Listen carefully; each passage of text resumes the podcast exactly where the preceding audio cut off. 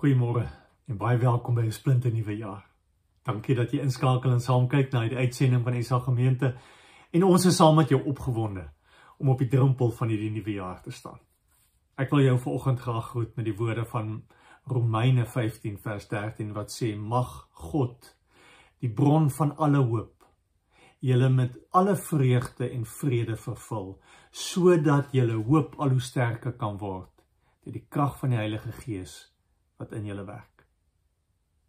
Hemelse Vader, dankie dat ons so mag saam wees vanoggend.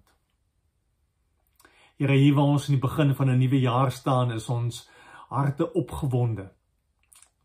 Is, is sien ons uit na na 'n kans om nuwe planne te maak en ehm um, Here het ons die vooruitsig van goed wat verander. Het ons die vooruitsig van 'n jaar wat anders gaan wees as 2021. Here, dankie dat U saam met ons was, dat U getrou was, dat U gesorg het. Dat U vir ons goed was, Here. Here, ons kom ver oggend en ons wil ons hoop op U kom bou, by U kom neersit. Kom sê Here, dis wie ons wil wees en waar ons wil wees. Ons wil nie een tree verder gee in hierdie jaar in ons eie krag en sonder U nie. Daarom is ons ver oggend hier saam. Here, dankie vir 'n Kerstyd wat ons herinner het aan u groot liefde vir ons. Dankie vir tyd waarin ons kon saam wees met vriende, waarin ons geskenke kon deel, Here waarin daar soveel mooi is. Dankie dat u planne vir ons nog meer en nog groter as dit is vir die jaar. Here seën hierdie diens. O Gees van God werk in ons harte. Eh, eh, bring in ons harte nuwe lewe. Sodat ons kan oop wees vir u wat gaan werk. Bid dit om u naam alleen. Amen. Ons het sopas die eerste paar nuwe huiwerige tree gegee in 'n nuwe jaar. En hoe opwindend is dit? Maar terselfdertyd, hoe vreesaanjaend dit is. Is dit nie? Want ons weet nie wat lê voor nie. Dit is moontlik dat jy al klaar planne gemaak het. Dit is moontlik dat jy al klaar drome het oor 2022. Maar dit is ook moontlik dat jy nog nie herstel het van 2021 nie. Dat jy nog sukkel om die drade bymekaar te maak. Is moontlik dat jy nog nie eens gaan stil sit het en dink het oor die jaar wat voor lê nie. En natuurlik kan ons terugkyk en reflekteer oor 'n vreemde jaar wat ons gehad het oor planne wat nie mekaar gekrap is, oor goeie voornemens waarby ons nooit uitgekom het nie. Oor oor uh, voornemens wat misluk het. Oor planne wat nie uitgewerk het nie. Oor teleurstellings en hartseer waardeur ons is in 2021. Maar ons kan ook terugkyk en raak sien hoe God gewerk, hoe God deurgekom, hoe God voorsien.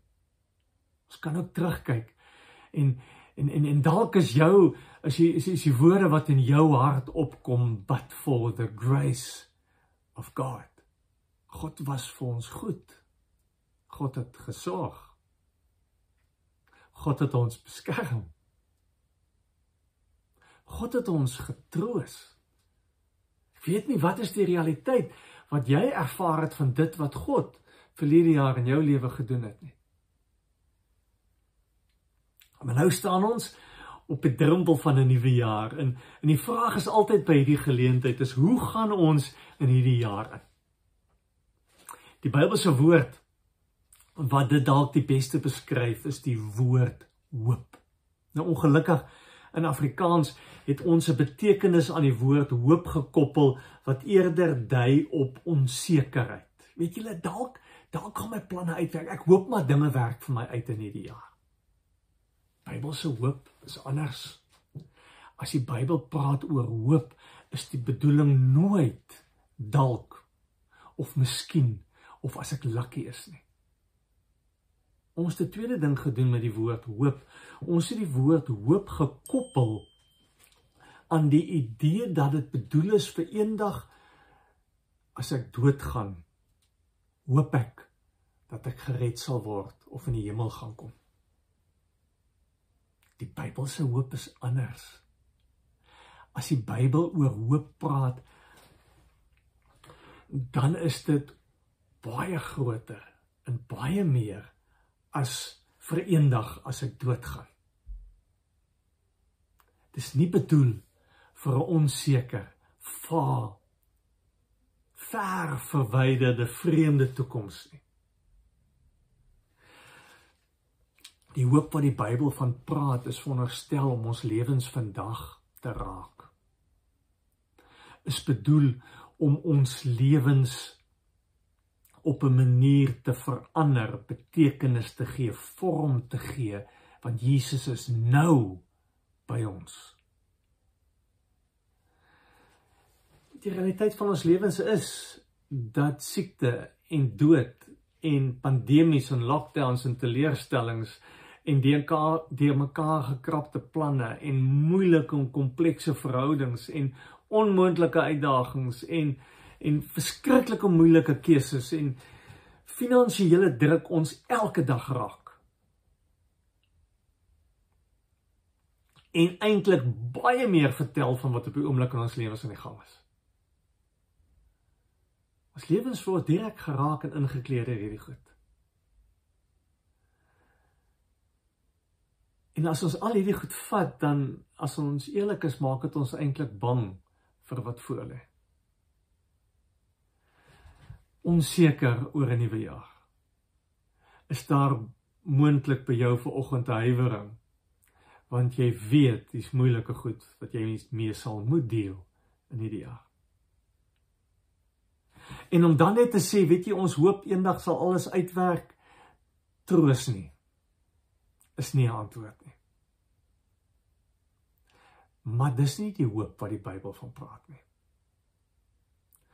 Want as ek die Bybel reg lees, dan praat Romeine 8 vers 4 in Engels sê dit hope does not disappoint us. Of Romeine 5 vers 5 wat ons nou nog gaan lees, hope does not put us to shame. Dit gaan jou nie in 'n verleentheid los nie. Dit gaan jou nie teleurstel nie. Afrikaans staan daar hoop beskaam nie. Gaan jou nie drop nie jy gaan nie terugkyk en sê dat dit nie vir jou uitgewerk het om dat jy die Here vertrou het nie. Dit gaan nie gebeur nie. Want hoop is daai waagstuk om te sê ek gaan God vertrou vir 2022. Kom ons lees wat is Bybelse hoop? Romeine. Ons gaan saam lees Romeine 5. Want julle moet onthou as die Bybel praat oor hoop, dan koppel die Bybel dit, dan bou die Bybel dit op wie God is en wat God doen. Nie oor 'n onsekere va idee wat ons het, maar iets wat vir ons vertel van dit waarmee God besig is. Kom ons lees daarvan Romeine 5 vers 1. God het ons dan nou vrygespreek deurdat ons glo. Daarom is daar nou vrede tussen ons en God deur ons Here Jesus Christus. Deur hom het ons in die geloof ook die vrye toegang verkry tot hierdie genade waarin ons nou vas staan. En ons verheug ons ook in die hoop om deel te hê aan die heerlikheid van God. Dis egter nie al nie. Ons verheug ons ook in die swaar kry want ons weet swaar kry kweek volharding en volharding kweek egtheid van geloof en egtheid van geloof kweek hoop. En die hoop beskaam nie want God het sy liefde in ons harte uitgestort deur die Heilige Gees wat hy aan ons gegee het. Wat doen God? Wat kom sê Paulus hier in Romeine? Waarop kan ons ons lewens bou? eerste vers sê God het ons vrygespreek deurdat ons glo. God het afgehandel met 2021. Dis verby. Ons is vrygespreek omdat ons glo, nie omdat ons reg geleef het nie, nie omdat nie omdat ons genoeg van die regte goed gereeld genoeg gedoen het nie. Dis nie die rede hoekom ons vrygespreek is nie. Ons is vrygespreek van alles wat in die verlede verkeerd en sleg was, van alles wat ons lewens vernietig het. Van alles wat die lewe binne in ons vernietig het. Dis wat vryspraak beteken. Amper asof asof die Here wil sê jy kan nie meer teruggaan na 2021 nie. Dis verby. Dis altyd verby. Dis klaar. Dis afgehandel. Jy's vrygespreek. En op dieselfde manier het dit natuurlik implikasies vir ons verhoudings met mense. Hoe hoe hoe belangrik dit is dat ons mense moet begin vryspreek soos ons God ons vryspreek. Jy kan nie met mense se foute en alles wat mense verkeerd gedoen het en alles hoe mense jou benadeel het in 'n nuwe jaar ingaan nie. God spreek jou vry sodat jy ander kan vryspreek. Bou jou hoop daarop. Tweede gedagte wat ons hier kry is 'n tweede gedeelte van vers 1 sê staan daar daarom is daar nou vrede tussen ons en God. Dit nie wat ons gesing het ook Kersfees nie, vrede op aarde en mense in wie die Here welbaat. Maar is dit nie ons begeerte op soveel vlakte in ons lewens nie? Vrede. Interessant die die Griekse woord vrede Irene um vertel van 'n nuwe koning wat heers wat op 'n sekere manier heers om dit vir die mense in sy koningskap die lewe makliker te maak. Dis wat die Bybelse vrede beteken. Die Bybelse vrede, as die Bybel praat oor vrede, dan dan praat die Bybel van 'n erkenning van 'n nuwe koning. Wat nie aan sy eie belange dink nie. Wat nie vir homself leef nie. Wat nie sy eie voordeel soek nie, maar 'n koning wat lewe gee. 'n Koning wat vrede bring, wat vrede maak, wat verhoudings herstel, wat goeie planne vir ons het. Soek jy so 'n koning? Is dit wat hierdie koning in jou lewe moet kom doen? Kan kyk, dieselfde challenge met vryspraak is die challenge met vrede. Ons moet gaan vrede maak. Matteus 4 as Jesus oor hierdie goed praat, dan sê Jesus geseënd is die vredemakers want hulle sal kinders van God genoem wees. Wil jy ontdek wat beteken dit om 'n kind van God te wees? Wil jy dit ontdek? Is dit een van jou voornemens vir 2022? Dit begin by vrede maak.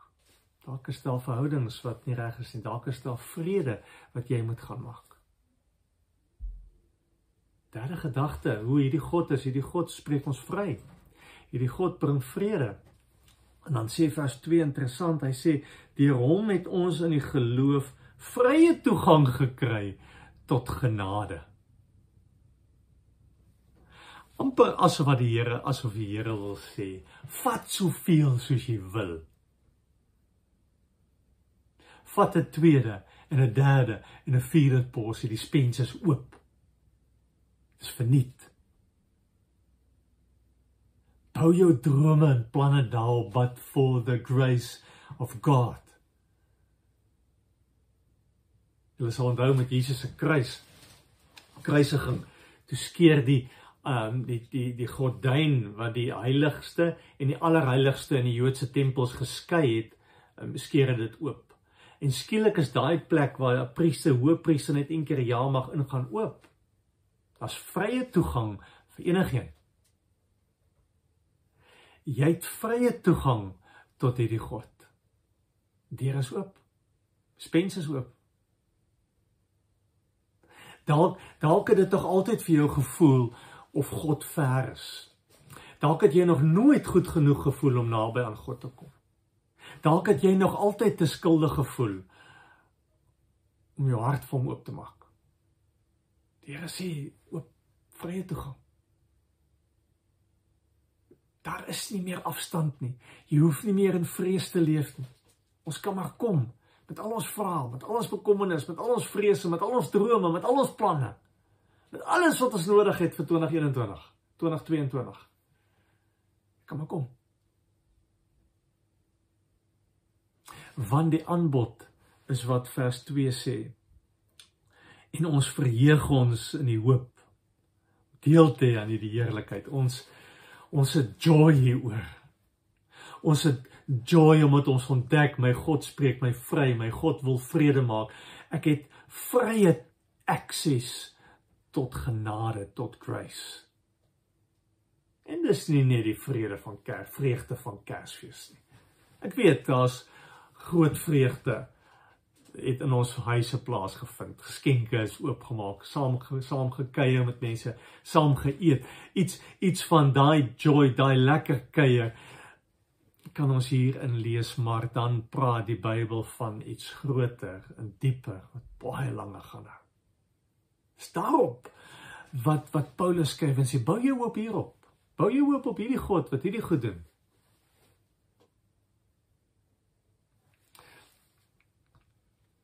En dis nie iets vaag weg bedoel vir eendag as jy doodgaan nie.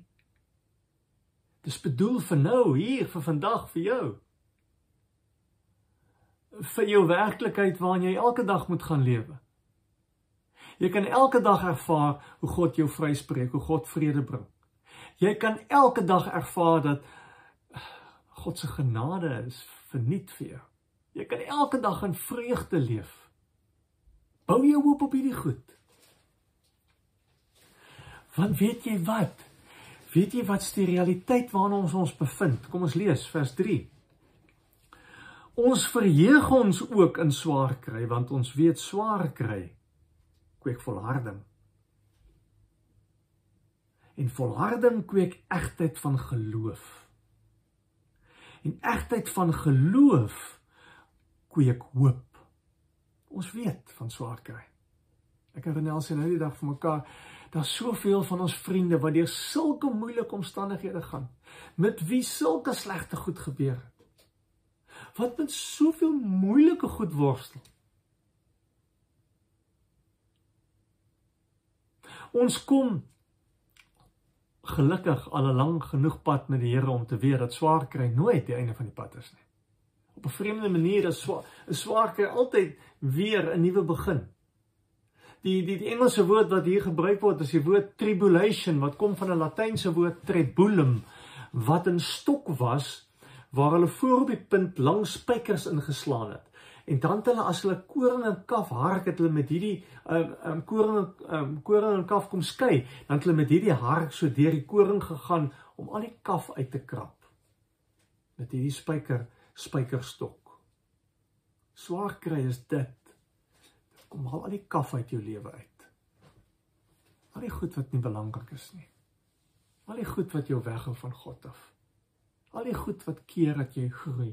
Swaar kry het 'n ongelooflike manier om ons te fokus. Waar bou ek my hoop? Waaraan kan ek aan wie kan ek vashou? Dis wat swaar kry wil kom doen. Want die Bybel sê swaar kry kweek volharding.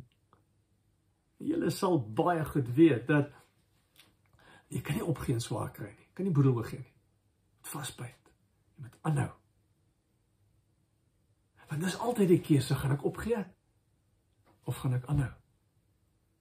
Want vers 3 sê, swaar kry kweek volharding en volharding kweek egtheid van geloof. Dit is in vasbyt. Dis aan die Here bly vashou wat ek ontdek dat ek my vertroue maar op hom kan neersit.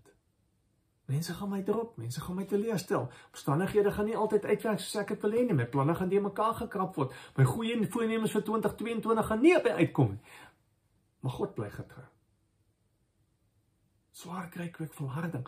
Volharding kweek egtheid van geloof en egtheid van geloof kweek hoop.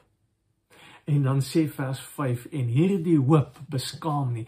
Hierdie hoop sal ons nie disappoint nie want dit is nie op my gebou nie. Dis op die God wat vryspreek. Die God wat vrede bring.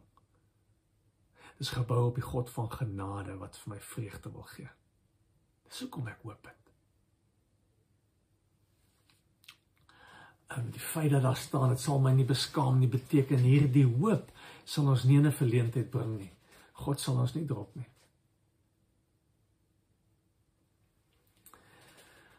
God sal deurkom Want hy is op hierdie oomblik besig om in ons harte te werk. Luister na vers 5. Dit sê en die hoop beskaam nie, want God het sy liefde in ons harte uitgestort deur die Heilige Gees wat in ons leef, deur die Heilige Gees wat hy aan ons gegee het. Binne in ons is 'n onuitputlike bron van liefde binne in jou binne in my. Hierdie vers sê die krane is oopgedraai. God se gees wil in ons werk wat in ons harte uitgestort is skep dink die fontein loop God is daar. God is binne in jou. God se gees is klaar besig is klaar binne in jou besig.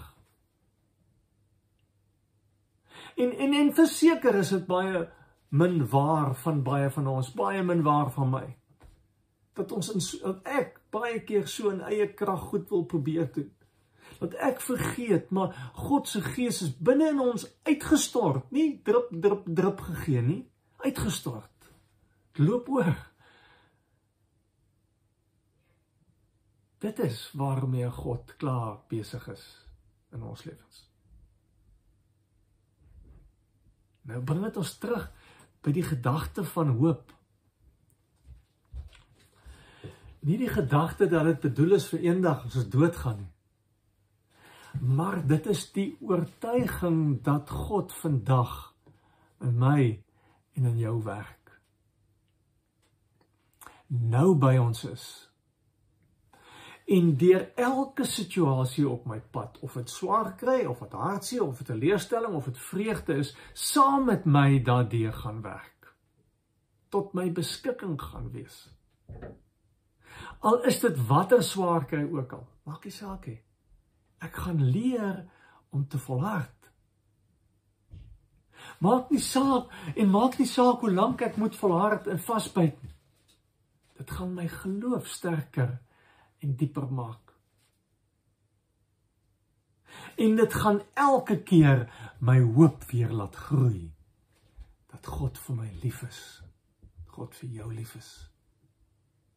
Dat God se gees in jou hart en ons harte uitgestort is. Tot ons beskikking is dat die krane oopgedraai is vir die gees om te werk. Dis hoop. En daarom kan 2022 anders wees omdat ons dit gaan bou op God se hoop. God wat ons vryspreek. God wat vrede bring. God van genade. God wat wil hê ons moet vreugde hê omdat ons hoop op hom gebou is. Sy gees wat in ons is, mag dit waar word van jou. God se gees kragtig in hierdie jaar in jou lewe sal werk. Jou hart gaan omkeer.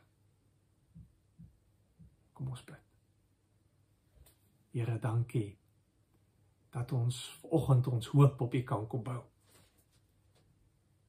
Here, U kom sê in die Bybel vir ons dat U ons vryspreek, dat 2021 verby is. Dat ons nie meer met bagasie daarvan hoef saam te loop.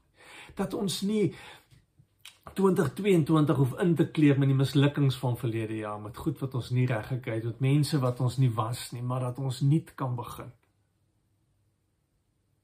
Here dat as U na ons kyk, dan is daar vrede. En dan wil U hierdie vrede inbring in ons lewens, so Gees van God, dat U dit wil kom plant. Dat dit sal oorloop in verhoudings wat ons in vrede maak, Here. Here, ons wil ons lewens kom bou op u genade. Here, ons wil ons vreugde kom vind by u in in die woord. En dis ons hoop. Want u beloof vir ons dat ons in swaar kry moet volhard. Want dit gaan ons geloof dieper bou. Dit gaan ons hoop sterker maak omdat ons weet ons te God wat gaan deurkom. verbid vir elkeen wat kyk. Vir elkeen se planne, elkeen se drome, elkeen se hoop vir die jaar.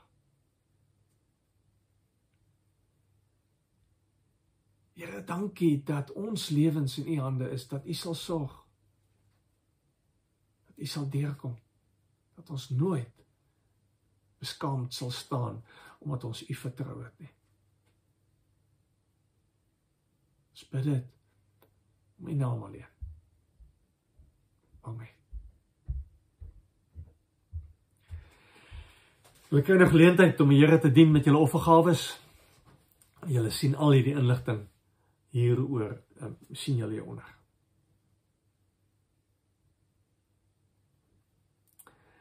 Ek wil julle graag seën uh, met die woorde van Romeine 15 vers 13 waarmee ons die diens ook begin het.